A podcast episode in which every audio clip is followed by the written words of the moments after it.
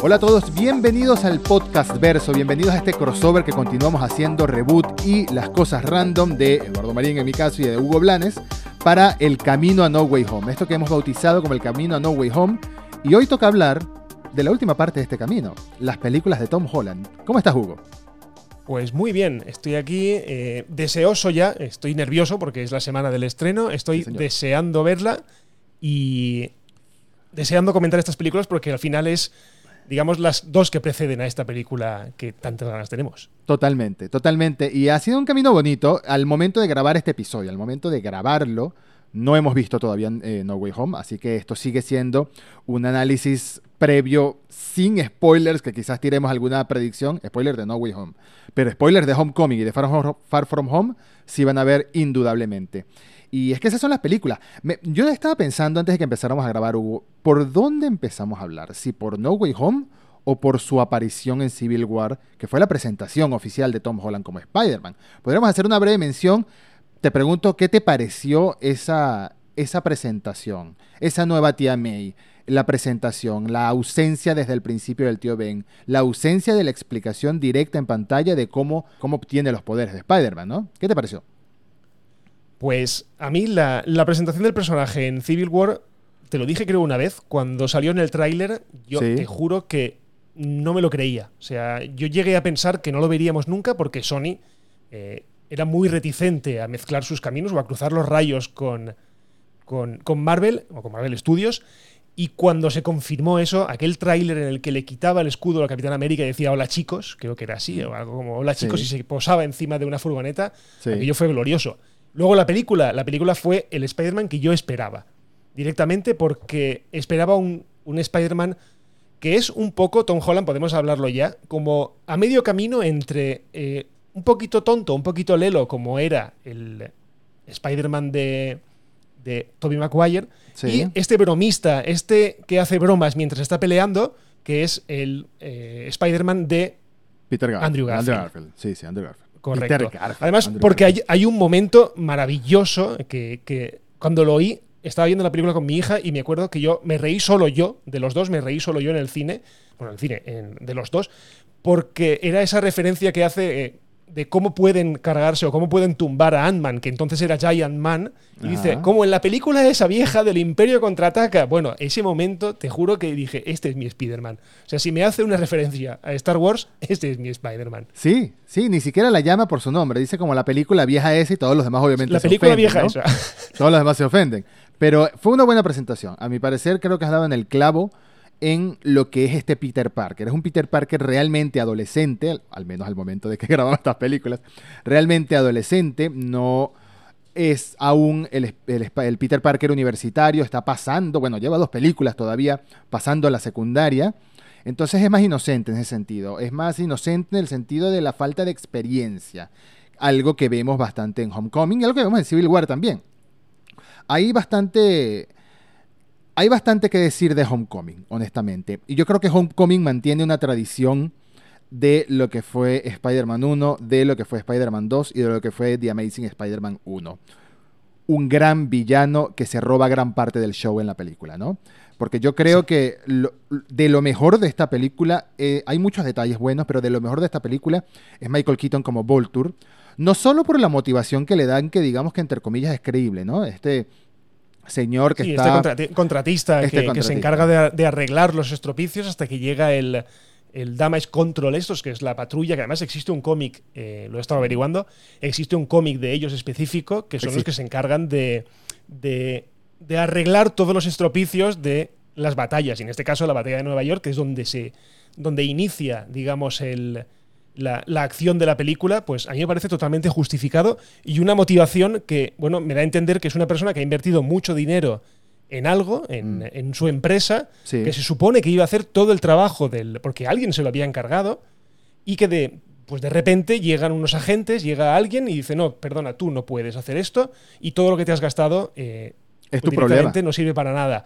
Claro, eh, esto le hace generar como una especie de odio hacia Tony Stark por yo creo que por ser la cara visible de los Vengadores. Y a mí me parece un buen inicio del malo. Y otra cosa que no hemos hablado, bueno, lo has dejado caer tú y me parece maravillosa es eso de que no nos presenten o no nos vuelvan a explicar todo el background de Spider-Man. Sí. No hace falta. Yo creo que ahí, claro, yo creo que ahí Marvel eh, tomó la decisión más inteligente, Marvel Studios, que es decir, eh, no hace falta, la gente lo sabe. Llevamos dos sagas o dos subsagas explicando esos inicios, no hace falta que a la tercera volvamos a explicarlo. Y además es que todo fluye naturalmente, porque mm, he hecho yo un lapso ahora en el tiempo, evidentemente, porque he avanzado un poco, pero me gusta eso de que tanto en, Civil War como en, en, Homecoming no se preocupen de explicarnos de dónde saca Spider-Man los poderes, porque ya lo sabemos. Ya lo sabemos, ya lo sabemos, y me parece que fue una decisión inteligente ir directo al grano, ir directo a este Spider-Man, sobre todo en Homecoming, ir directo a este Spider-Man que está aprendiendo y que quiere hacer mucho más, quiere hacer más, quiere que lo llame Tony, quiere que lo llame Happy, quiere que quiere participar, ¿no? Quedó como con ganas de ser un héroe, lo cual Claro, pero porque lo llamaron, claro, es que lo llamaron para una batalla súper guay en el aeropuerto de Berlín contra Visión, contra Ant-Man, contra Capitán América y de repente, a la vete a casa a ser, como le dice Tony, a ser el, el amigo y vecino que es como, su lema de toda la vida, el amigo y vecino Spider-Man. Claro, claro. Em, pero voy a hacer una pequeña mención a Far From Home, aunque nos vamos a centrar por ahora en No Way Home.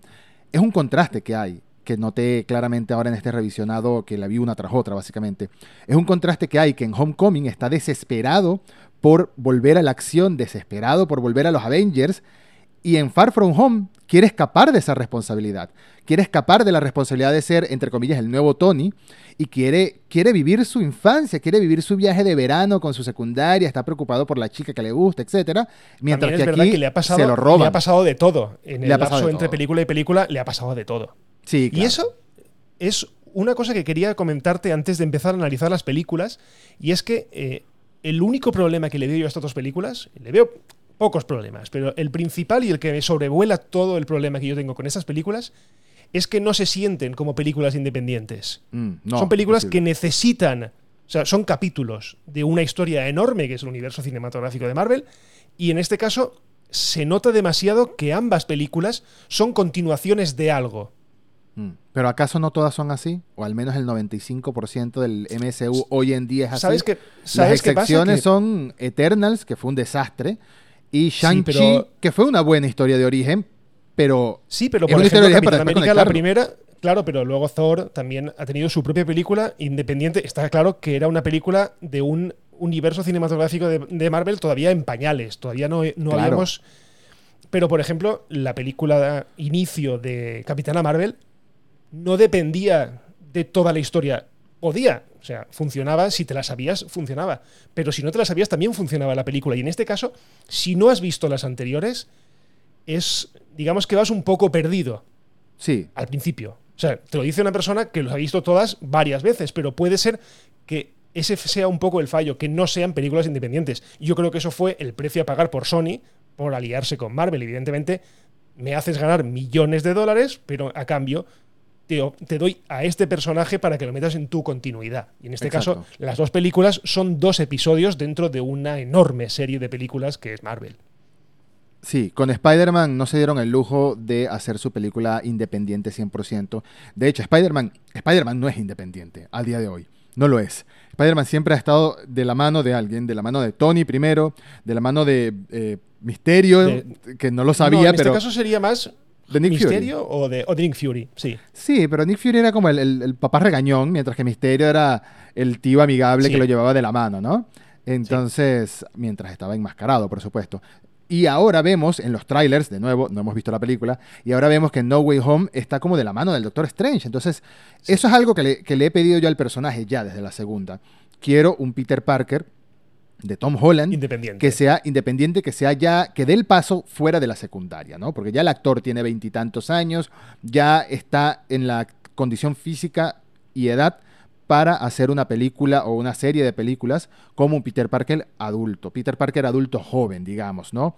Con su novia, quizás que se case, y después pasar el testigo, un Miles Morales que va a ser inevitable en el MCU y que está buenísimo, porque el Miles Morales se ganó el cariño de, todo, de todos los fanáticos de Spider-Man gracias a, a Into the Spider-Verse y al juego de, PlayStation también, en parte, que es lo, que, lo que venimos diciendo de varios episodios atrás. Pero Homecoming, Homecoming funciona muy bien. Homecoming funciona muy bien porque es una historia de adolescentes de secundaria, una, un poco de comedia em, de tipo el chico enamorado de la chica que siente que está fuera de su liga, como dicen, ¿no? Que está fuera de su, de su realidad, de su alcance. Em, y al mismo tiempo es un superhéroe. Por otro lado, con, todos, con todos los problemas que tiene eh, a la hora de ocultar su, su, verdadera identidad, porque al final, si tú estás trabajando en el mundo real, es más fácil pasar desapercibido, pero cuando tú estás en el instituto, tienes los ojos puestos sobre ti 24 horas al día allí dentro. Entonces, refleja muy bien esa manera en la que tiene él de escabullirse de las cosas que evidentemente no puede escabullirse sin que se te cuenta a alguien, pero bueno, es, es gracioso. A mí la primera película me funciona mucho y lo que dices tú de que no, de que no vuele solo, en la primera no llegó a molestarme que no vuela solo, porque era un niño, era un niño, como tú dices, ansioso por participar, ansioso por aventuras, y necesitaba a alguien que le bajase un poco los pies en el suelo, o le pusiese los pies en el suelo. Y eso fue, eso fue Tony. Eso fue Tony con una de las escenas más importantes de la película para mí, que fue cuando le quita el traje. Cuando le quita el traje, le dice exactamente, si dices que no eres nadie sin el traje, si dices que sin el traje no eres nadie, es que no lo eres exactamente. No mereces. Si dependes de un traje, es que no eres nadie sin el traje. Y tienes que ganarte ese poder, ¿no? Tienes que demostrar ese poder. Es como una especie de, la frase del tío Ben, pero modificada, en cierto modo, ¿no? Sí. Y, además es muy guay porque va, eh, porque hace como una inversión de las dos películas o de las dos sagas anteriores. Primero es el traje chapucero y luego es el traje bonito. Y aquí empieza con el traje bonito y acaba con el traje chapucero. Sí, un traje muy caserito.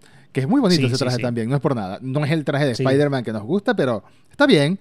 Es, mm. es más está mucho mejor que el de Andrew Garfield antes de ponerse el traje de verdad, que era su ropa y una máscara terrible. Em, pero, y, eso hace contraste para mí, contraste no, eso va de la mano con la escena en la que Voltur claramente trapea el piso con él, lo engaña, lo descubre, que la escena en el auto con, con Voltur, con Michael Keaton, es fantástica, es de lo mejor de la película, lo, lo rápido que pilla que es Spider-Man, lo, sospechoso de que, no, pero es que ya Spider-Man llegó en Washington y tú no estabas, no, pero es que de repente desapareces, no, pero es que este, y lo pilló de inmediato, lo pilló de inmediato porque el tipo es listo, ¿no? El tipo es listo y yo creo que desde este momento ya nos estaban dando a entender que la ilusión de mantener un superhéroe hoy en día en el MCU como anónimo es imposible, es imposible. Creo que lo decías tú en el episodio anterior, creo que lo decías tú en el episodio anterior, que mm, el tema de los smartphones, el tema de, toda la, de todas las cámaras que hay en las calles, en la ciudad, el todo, todo el tiempo estamos conectados y como dices, en secundaria todo el tiempo estás bajo la mirada de tus profesores y de tu salón de clase. Todo llama la atención en un salón de clase de secundaria, 30, incluso en la facultad, incluso en la universidad. 30, 40 personas siempre llaman la atención lo que están haciendo los unos a los otros. Siempre hay ahí hablando el, el cotilleo que dicen en España. Siempre, siempre, eso es así. Es muy difícil mantener eso que en los cómics es más fácil. Entonces, que lo pillara Michael Keaton me parece perfecto y es, es de los mejores giros de la película. Es de los mejores Es que es Batman. Es que es Batman. Es que es Batman. Es, un detective. Es Batman. Además, tiene una escena, no sé si la has pillado, una, un momento glorioso, que es cuando es, es la escena de los, de los camiones, cuando él está intentando robar en un camión toda la mm. mercancía, esta Chitown y todo esto. Y hay un momento en el que él se eleva con el traje de, de buitre, se eleva y se pone delante de la luna es maravilloso, porque eso es él con el bat. El reflector, el, reflector. con el, no, no, no, con el batavión ese, la, escena de la película de, Tim Burton, ah, de, Batman, cuando sube con el avión, se pone delante de la luna y saca el logo de Batman. Ahí.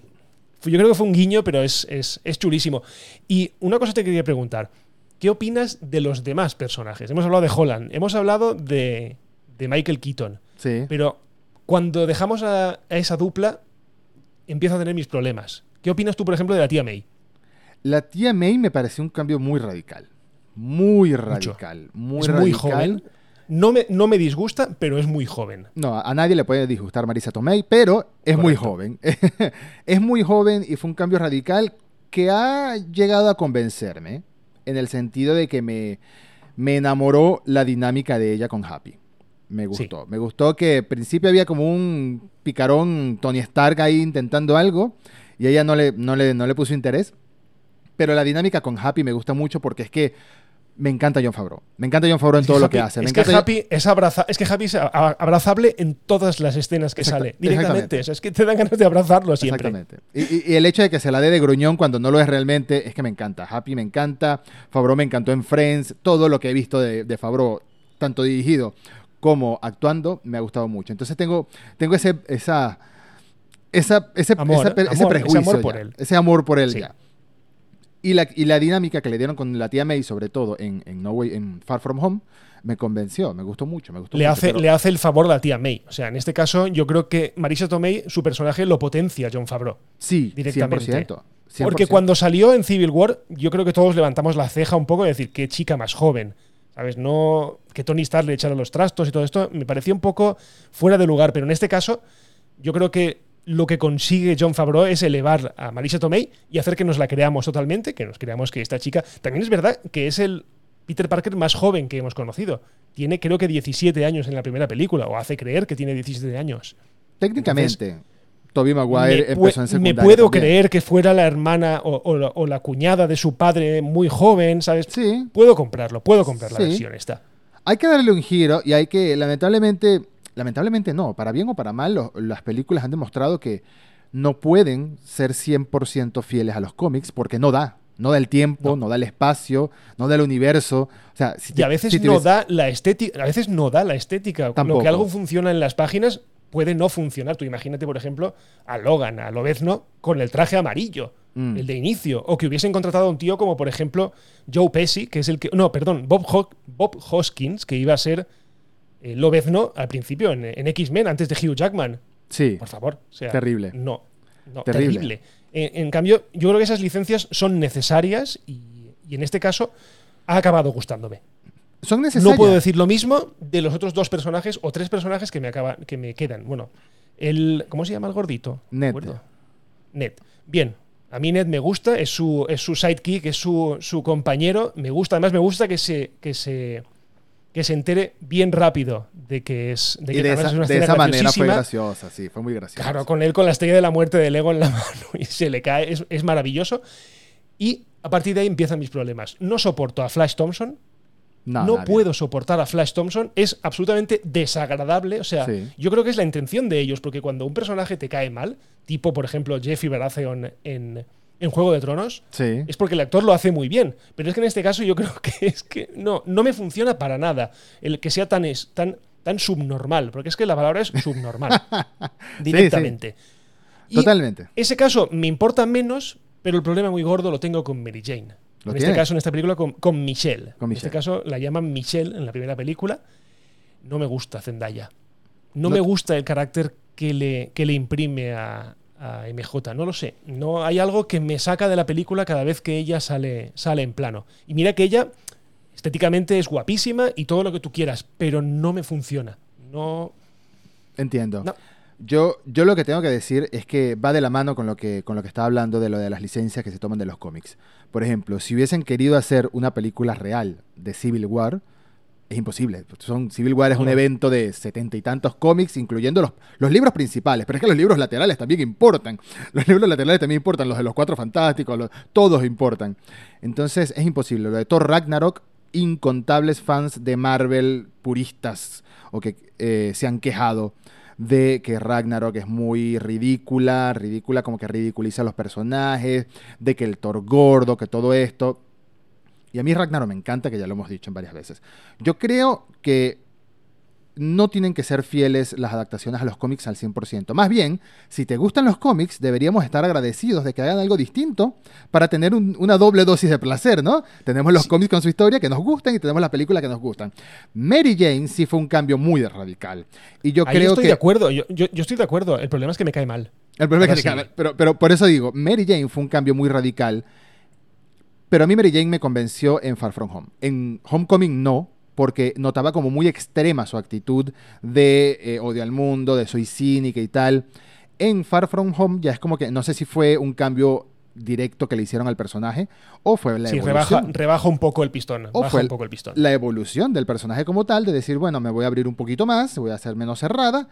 Y ese, ese orgullo entre soy, soy oscura, pero al mismo tiempo no lo es, me pareció muy lindo el personaje y me parece muy linda la relación que tienen. No es Mary Jane de los cómics, en nada. Ni siquiera en el nombre, como nos damos cuenta. Se llama Michelle.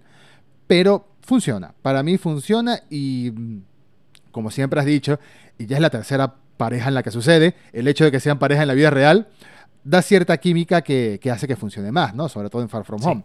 Entonces, entiendo las críticas con Mary Jane. Eh, el, cambio, el cambio de aspecto físico me da igual. El cambio de personalidad lo noto muy radical, ¿no? Muy radical, porque por más que sea Mary Jane eh, tenía problemas en casa, sí, pero yo, con el físico, yo con el físico no me he metido en absoluto, quiero decir, el físico me parece bien, o sea, es un personaje. El problema es su actitud. En la sí, sí. Sobre todo en la primera. No, me queda claro, me queda claro. Lo estaba remarcando que el tema es la personalidad, es muy diferente a la Mary Jane que hemos conocido siempre, que es esta Mary Jane eh, ilusionada con la vida, optimista, incluso tras pasar por todas las cosas que pasó, que, bueno, en su casa, digamos que no vivía muy bien, ¿no? Em, mm. Entonces, no lo sé.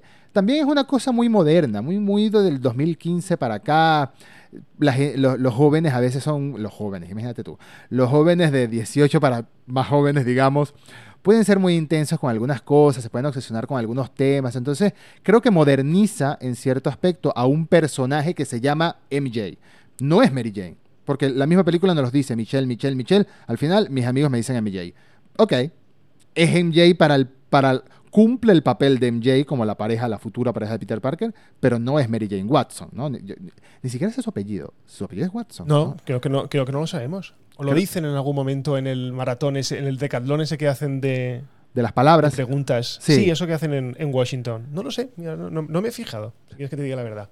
Pero bueno, creo que Homecoming es una película redondita, incluso con la presencia abusiva de Tony en algún momento. Eh, el hecho de que a Peter se le vaya de las manos por completo la acción, se le vaya de las manos el problema de Vulture, de todo lo que se está metiendo. El hecho de que Tony le diga en su cara, es que tú crees que yo no lo sé, tú crees que no estamos trabajando para agarrar tanto a los compradores como a los vendedores, o sea, estás interrumpiendo una investigación en proceso, por favor ah, pero es que no me lo has dicho, pero es que no tengo por qué decírtelo. O sea, sigue rescatando a los gatos, sigue haciendo cosas como, qué sé yo, como el, como el, chico que no lo deja entrar a su auto, pero ese fue Andrew Garfield. Ese no fue, ese no fue Tom Holland. Estoy confundido porque las he visto mucho, las he visto todas muy cerca. Ahora, las batallas con Vulture me encantan, sobre todo cuando le cae el edificio encima a Peter. Cuando le cae el edificio encima y Peter grita, casi llora, pide ayuda, es un niño, te está diciendo la película. Es que Peter es un niño. Se le salió de control esto. Claro, ahí tiene el momento de superación, de lo del traje y tal, pero es un niño, es un niño y ese momento sirvió para eso. Antes de, antes de, continuar, antes de que no sé si pasamos a la siguiente película o tienes algo más que añadir de Homecoming, lo que quiero destacar, si tú destacaste el momento de Voltor sobre la luna, yo destaco el momento visual de Voltor agarrando a Peter, a Spider-Man por primera vez sin que tuviera idea cuando iba corriendo sobre los tejados persiguiendo a la van donde iban las armas, que te llega de sorpresa y te lleva como, como, un, como un halcón, no como un buitre. Impresionante, impresionante. El, el diseño de Todo lo que es el, diseño es, es, bestial, además muy bien resuelto, porque dices, ¿cómo puedes hacer una algo que vuele con alas? Nada, le pones dos hélices en cada ala y es perfectamente creíble, además con esa chupa que lleva con el, con el, el pelito aquí en el, en el cuello, que además recuerda mucho al personaje original de los cómics, que era, sinceramente, era un poco ridículo. Lo era. ¿ves? Eso es un claro ejemplo, lo hablamos el otro día además, un claro ejemplo de un personaje que tal cual en los cómics no funciona en pantalla porque es ridículo. Es como Rhino, es como, por ejemplo, si cogiésemos directamente al escorpión. Muy ridículo. En cambio, en hacerlo más mecánico, hacerlo... Lo que no funciona con Rhino en The Amazing Spider-Man funciona aquí perfectamente con el, con el, con el buitre porque es que además da miedo. O sea, es una presencia tan, tan totalmente fuera de control cuando está luchando que a mí me parece maravilloso. Es maravilloso. y si tú dices. Para mí es el mejor, el mejor villano de los dos. De los dos de las dos películas es el mejor villano. Indudablemente, indudablemente. Que ya vamos a pasar a Far From Home. Tengo muchas cosas que decir de ese villano. Em, lo que más. Y, si, no crees, si no crees y dices nada, si quieres justificar que, bueno, alas con hélices no, no son reales, que pueden volar, mira, es tecnología extraterrestre. Están aprovechando tecnología extraterrestre. Listo. Suficiente justificación. No hay lógica, no necesitas lógica para eso. Entonces, Homecoming es una película que me gustó no diría que es de las mejores del MCU, porque es que hay muchos candidatos muy buenos y son 24 películas, como por ubicarle un top 3. Pero sí me gusta. Está por la media, está por la media tirando para arriba. Digamos como película de orígenes es de las como película de orígenes es de las buenas, de las que hemos acabado satisfechos. Yo creo que está, está por arriba, no, no está súper arriba, pero digamos que está a mitad para arriba. Podría estar en un top 10, podría, de, las 24. Podría, podría, podría porque es Spider-Man. Podría porque es Spider-Man. Yo creo que sí, yo creo porque es Spider-Man directamente. Pero Far From en Home. En cambio, la segunda no puedo hablar. No. Y además, ¿sabes qué pasa? Yo la defino, y viéndola además estos días, eh, lo he recordado porque hice el ejercicio de ver el tráiler primero. ¿Vale? Porque puedo definirla como el engaño.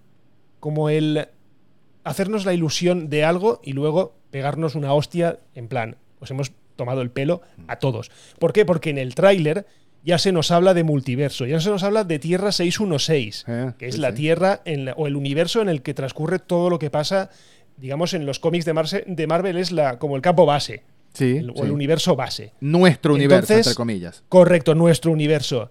Claro, nos dan el caramelito, nos cuentan que Misterio. Claro, yo creo que ahí se nos olvidó a todos quién era Misterio, porque si estábamos cansados de ver los dibujos o de leer cómics, sabemos que Misterio es el rey del engaño. Claro. Con lo cual, es una, eh, digamos, fue una campaña magistral de, engañarnos a todos.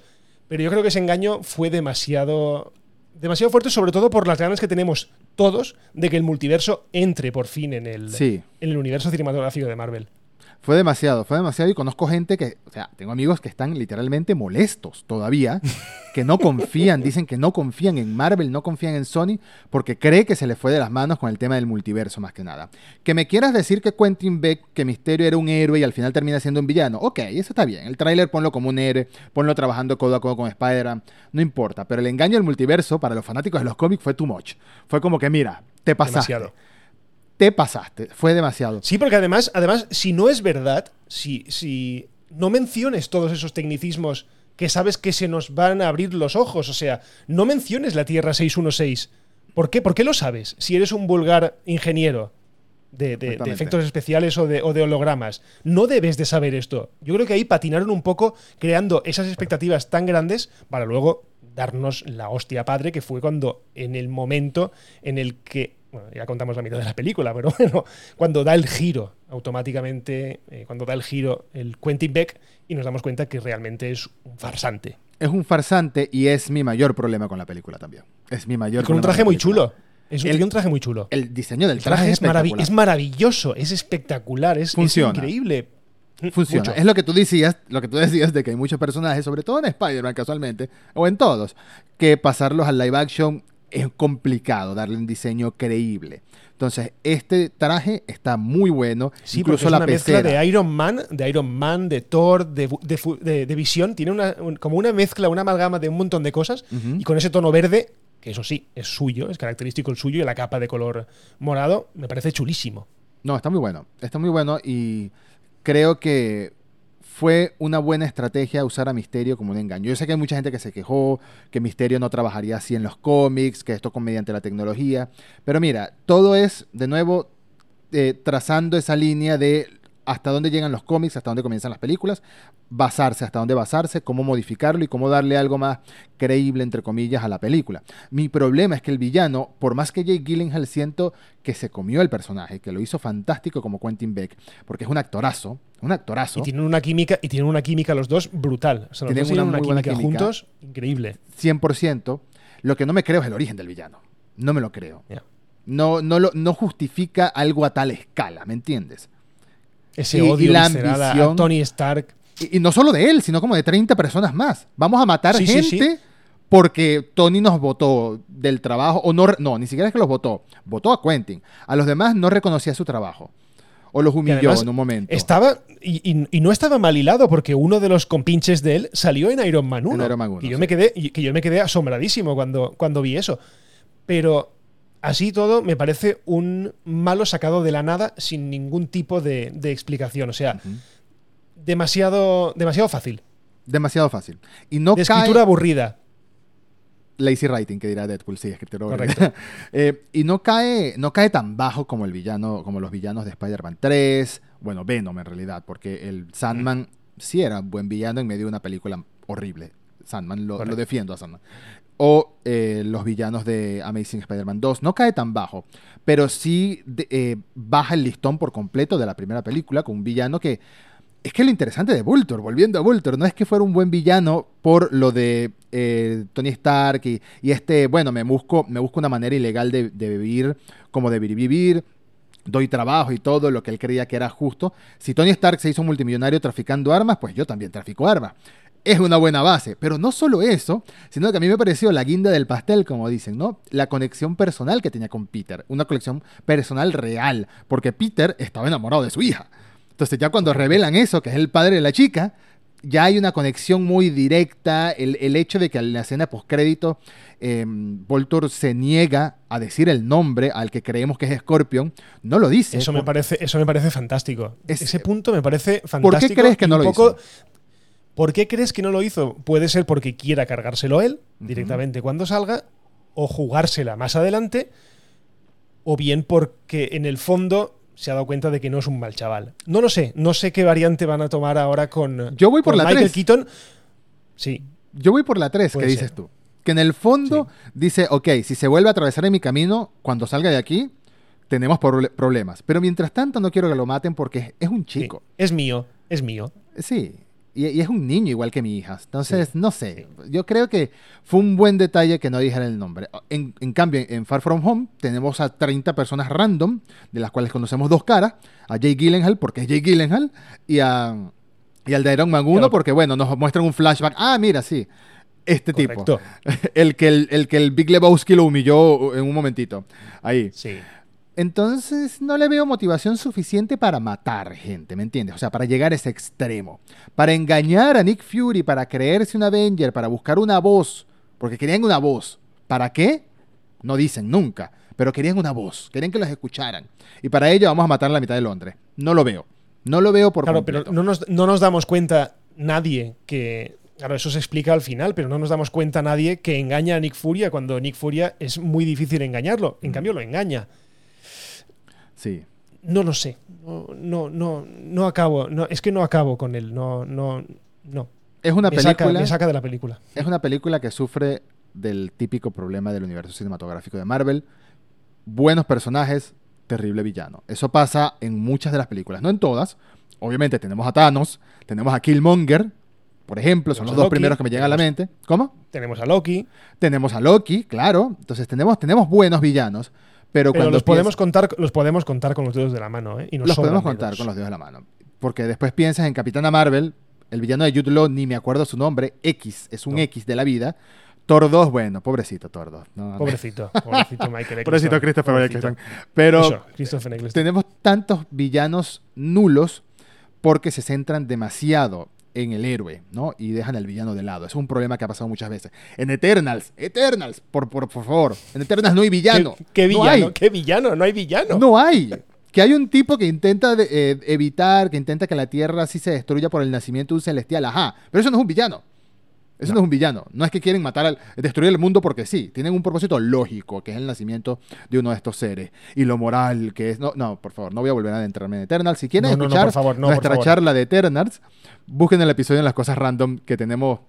tenemos un lindo rant de casi una hora. Sí, nos gustó, nos gustó muchísimo. La amamos, la amamos Eternals. Pero bueno, me gusta, de esta película, por ejemplo, me gusta el, el espíritu de road trip. Mm. El espíritu de que vaya, de que no esté en Nueva York, porque al final tú piensas en Spider-Man y piensas en Nueva York. Claro. Y en este caso no sacan a Spider-Man de Nueva York. Además, lo que tú decías antes, no quiere ser Spider-Man, quiere irse de vacaciones de verdad. Le acaba de pasar de todo. Acaba de morirse Tony Stark, acaban de luchar contra Thanos. Él ha desaparecido cinco años en el, en el blip que llaman. Entonces, eh, me parece hasta buena la motivación suya de que quiero descansar. Sí. Y me gusta. Me gusta el hecho de que lo saquen por ahí. Me gusta las escenas de acción están bastante bien hechas. El toma, la batalla, por ejemplo, de Venecia está muy chula. Y todo eso está muy bien. Pero la película, lo que dices tú, se destroza en el momento en el que aparece como villano el que, el que realmente es el villano. Mm. Sí, totalmente. Totalmente. Si, no hubiese, si hubiese tenido una mejor motivación, si hubiese tenido algo más creíble detrás, que sí, que estamos hablando de una película de superhéroes de Marvel, no tiene que, que ser todo creíble. Pero es lo que hemos dicho todas las películas que jueguen bajo una lógica consistente, que tengan coherencias las acciones. Eso es lo que se le pide, ¿no? Que las acciones sean que una nave extraterrestre le cayó encima a mi casa y mató a mi familia. Ok, es algo que podría suceder en, en este universo, pero la motivación que nos demuestra esta película no es lo suficientemente fuerte para darle, para darle un sostén a la trama principal. No, no lo sabes qué pasa. Yo creo que además tuvo como un, un bajón de, una pretensión de, agradar a, gente más joven. Mm. Porque, por ejemplo, yo esta la vi con mi hija y me dijo, esta es la que más me ha gustado, es con la que más me he reído. Y es cierto, es la que tiene más chascarrillos, más bromas, tiene más dinámica de, de, adolescentes. En este caso, yo creo que eso está bien traído, pero en el fondo no funciona. Y lo vemos a lo de siempre, no funciona, no funciona, no, paramos de darle vueltas a lo mismo y es que la película en sí no funciona. Y eso que, por más que no funcione, a mí la escena final, la escena del puente de Londres, es una escena que me gusta bastante. Me gusta bastante por todo el tema de los, de los drones, de, ver a un Spider-Man acróbata. Me gusta mucho, pero es un malo muy random. Es un malo muy random. Es un malo muy random. Es muy random también que Peter Parker le entregue el control a un satélite con armas y con toda la inteligencia de, Stark Industries a una persona que acaba de conocer. No, es que tú puedes ser el siguiente Tony Stark hay muchos héroes por ahí que pueden ser el siguiente Tony Stark. Busca a la Capitana Marvel, busca a Bruce Banner. Pero lo puedo, ahí lo puedo entender. Su desesperación de decir, es que no puedo ser, no soy, no, no, no doy la talla. ¿No ves que no doy la talla? Tú sí que la das. Pero busca a Bruce Banner. Busca a Bruce Banner. Ya conoces que hay un Bruce Banner. Sí. Dáselo a Strange. No se lo vas a dar a una persona que acabas de conocer. Y que, ay, bueno, te llevó del, te, te habló contigo en la terraza y voló un ratito contigo y ya, me convenció. es lo mejor que hay en el mundo podríamos decir que es inocencia de la juventud, pero aún así me parece flojo. Aún así me parece flojo, pero no sé. Yo creo que lo que funciona en esta película es la dinámica de Fury, este Fury cínico, este Fury que se dieron cuenta que funciona muy bien como elemento de comedia y no solo como una presencia amenazadora, ¿no? Como era en Avengers 1, que era una presencia que intimidaba, autoridad. Impertérrito, claro, aquí no. Aquí, y en Capitana Marvel también, eh, es de lo que más funciona en Capitana Marvel, honestamente. Ese lado de comedia que además Samuel L. Jackson lo sabe hacer tan bien, me encantó. La revelación de la escena postcrédito, que no era Fury, sino que era Talos y otra eh, que Skrull random, me encantó también. Me encantó todos esos detalles de Sí, porque además, claro, porque además entiendes toda la parte de comedia de Nick Fury. de cómo lo engañaron. Furia. Exacto. Claro, no, no, y, porque no es Nick Fury. Entonces, como no es Nick Furia, es bromista, es, es, tiene esos puntos que, que, además, luego si los ves, eh, te te das cuenta, o, habían como pistas, porque hay un momento en el que María Gil lo llama Nick. Y si tú te acuerdas, hay que ser muy friki para acordarse de eso, cuando están Capitana Marvel y él comiendo, ella le llama Nick y dice, nadie que trabaje conmigo me llama Nick, todos me llaman Furia. Mm.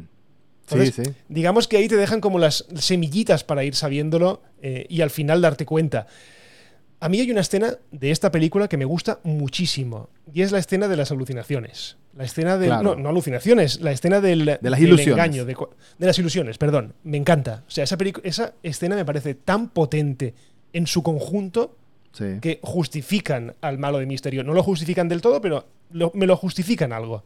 Sí, como juegan con la herramienta de las ilusiones, como Misterio lleva que lo atropella el tren a Peter, eh, engañándolo, el zombie de Iron Man, la Mary Jane que está secuestrando, todo, todo como funciona y también me gusta la solución del final, ¿no? Porque es como que en la primera película, en la primera película, en, en, Homecoming, nos hablaban mucho de que Peter es acróbata, de que Peter tiene fuerza, de que Peter tiene telarañas pero son mecánicas, pero nunca mencionan el sentido arácnido, ¿no?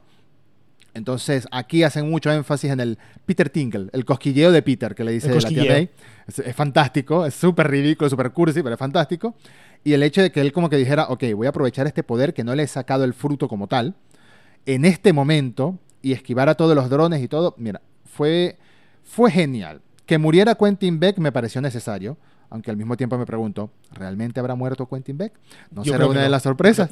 ¿No será una de las sorpresas? ¿No será Mephisto? No será Mephisto Quentin Beck. Todo puede pasar.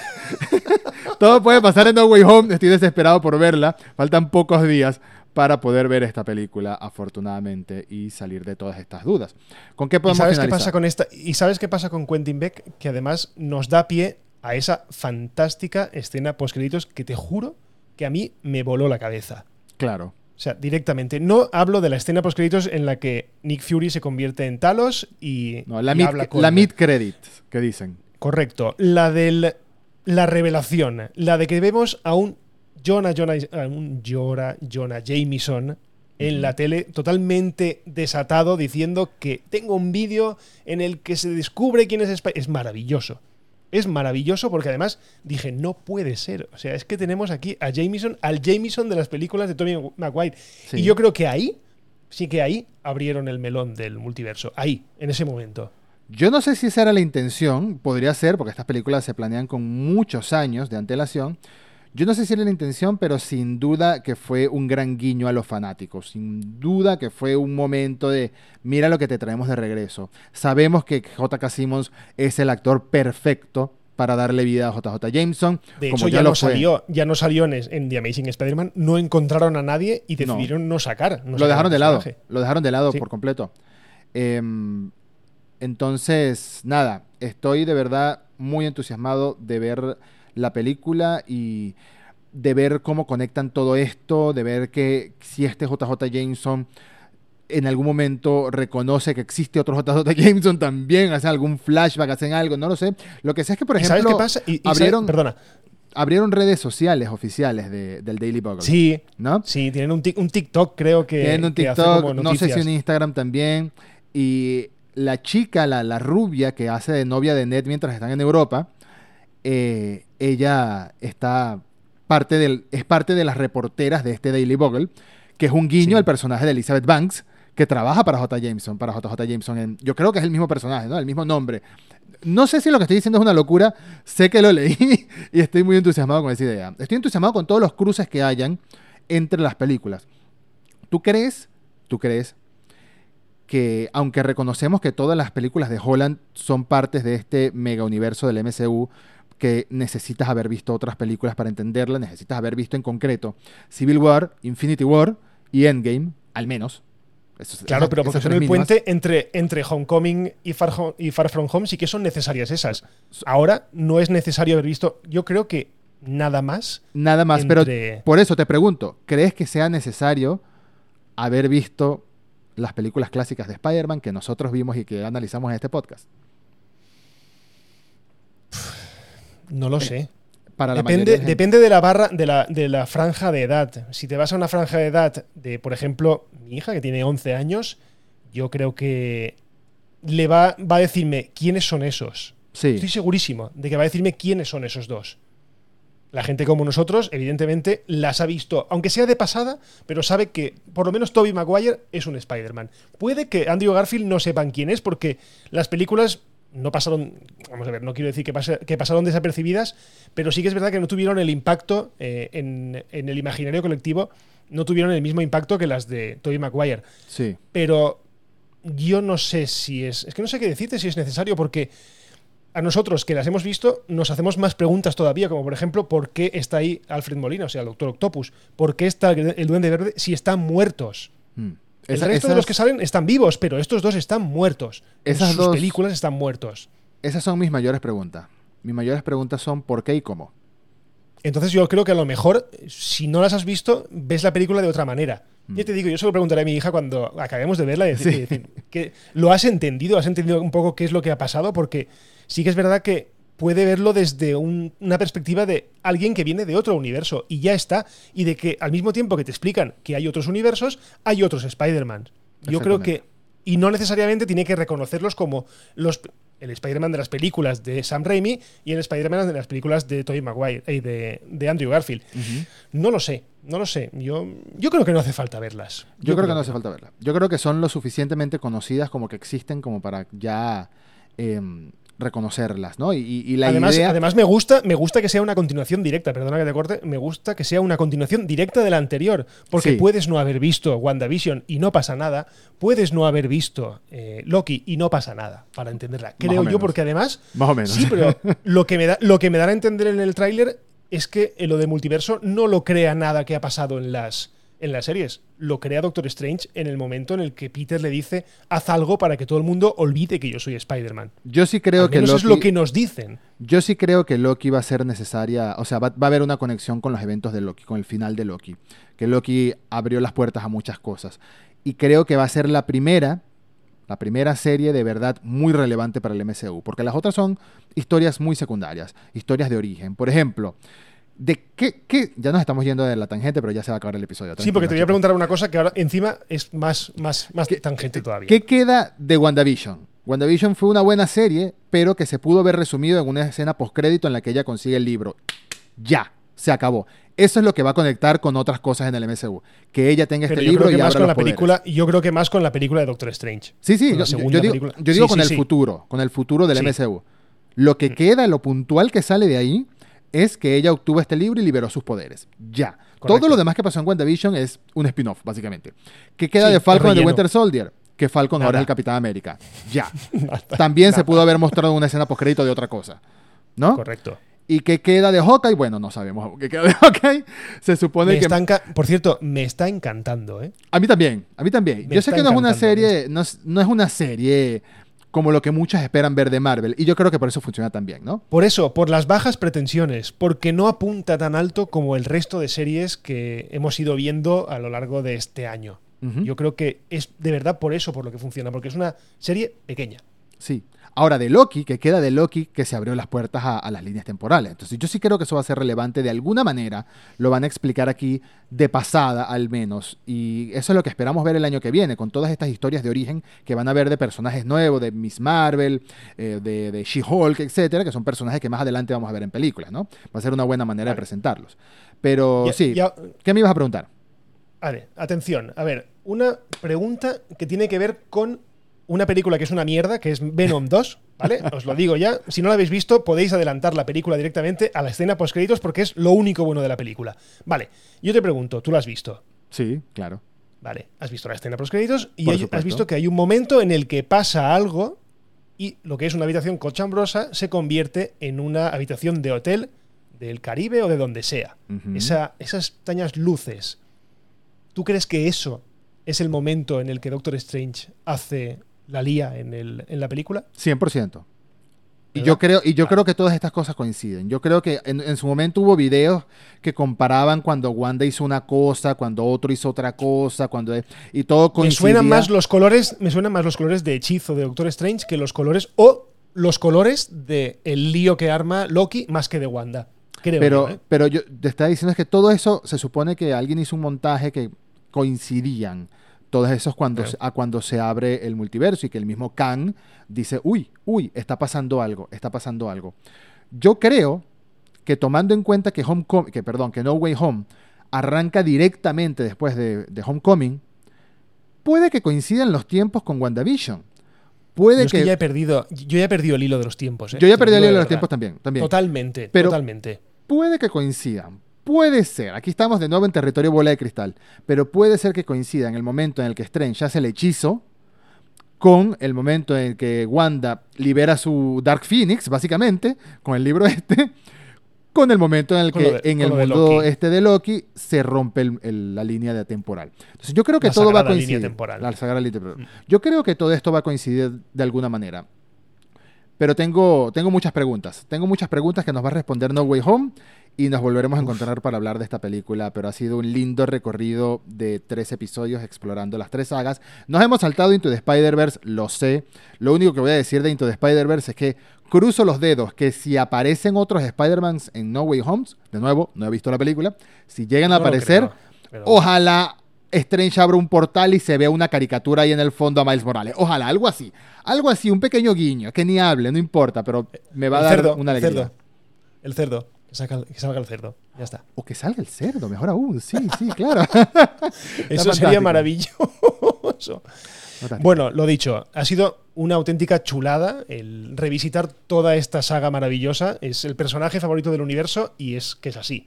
O sea, no podemos escaparnos al hecho de que Spider-Man es el personaje número uno favorito de todos, por encima de Spider-Man, por encima de los intensitos que les gusta Batman y por encima de cualquiera.